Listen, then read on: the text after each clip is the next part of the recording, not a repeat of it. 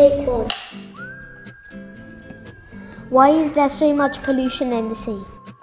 because boats have been passing by and dropping oil and people have been throwing rubbish into the sea. Because there's not a bin there at the seaside, so they throw it in the sea. Because they don't care if um, about the animals, they just don't think they're in there when they actually are, and it can kill the sea creatures and harm them. Next question. Why are so many animals going extinct? Because hunters and people are killing them for fur, medicine, and meat. Some animals are dying from the pollution in our country.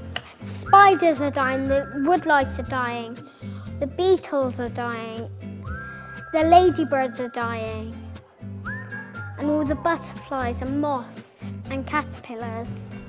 Why does it take so long to get to school? If you catch like a bus, if you say, um, then it takes age, the bus takes ages and sometimes they're late.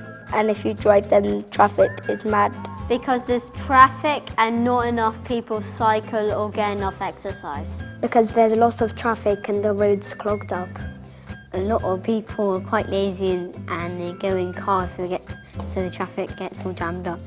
All the mothers and fathers and children and dogs and cats and all those animals and people, they get stressed. Why are people not kind to the environment?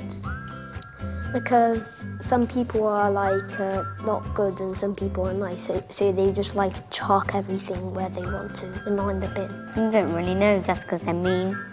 Because they don't care about the environment, they don't care if the grass dies, they don't care if the trees dies, which they should care about trees a lot because they give them oxygen.